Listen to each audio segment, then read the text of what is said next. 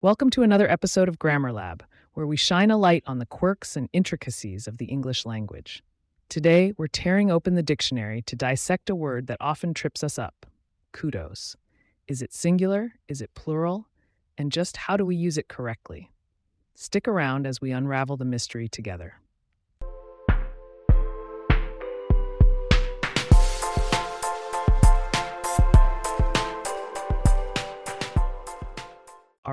Let's dive into the heart of today's linguistic puzzle the word kudos. On the surface, it's a straightforward term we use to give praise or congratulations. But once we peek under the grammatical hood, things get a bit more complicated.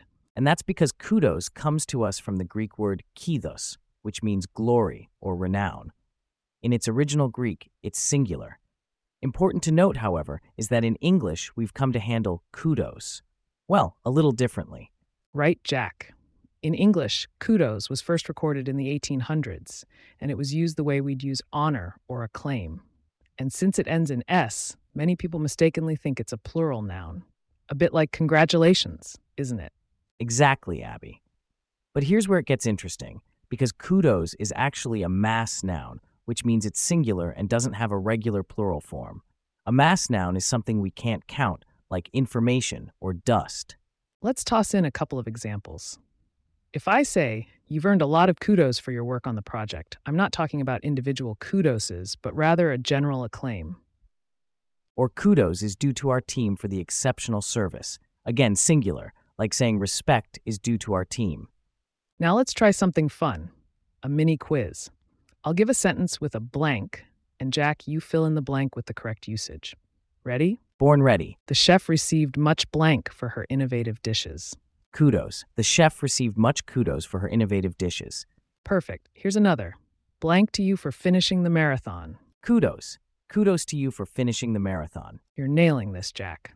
Now, it's worth mentioning that there are critics who say language evolves, and if enough people treat kudos as plural, then plural it may be someday. But for now, the traditional rule stands. There's always room for language to change, and that evolution is something to watch. But until then, remember that kudos remains singular. Use it like you'd use praise or applause, which are also mass nouns. And there you have it, Grammar Lab listeners. Just a trickle of history and some practical examples to help you use kudos like a grammar pro.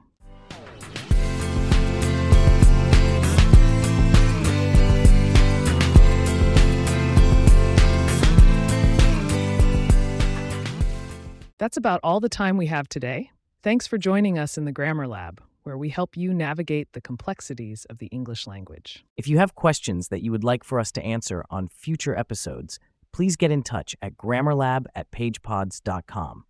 Our email address is also in the show notes. If you like the show, be sure to subscribe on your favorite podcast app and consider leaving a review so that others can learn more about us. To stay up to date on the latest episodes and for show transcripts, subscribe to our newsletter at the link in the show notes or email us. And don't forget, whether you're giving kudos or receiving them, language is a vital part of celebrating our achievements. Until next time, keep parsing and remember, every word counts. Kudos to you for tuning in, and see you in the next episode of Grammar Lab.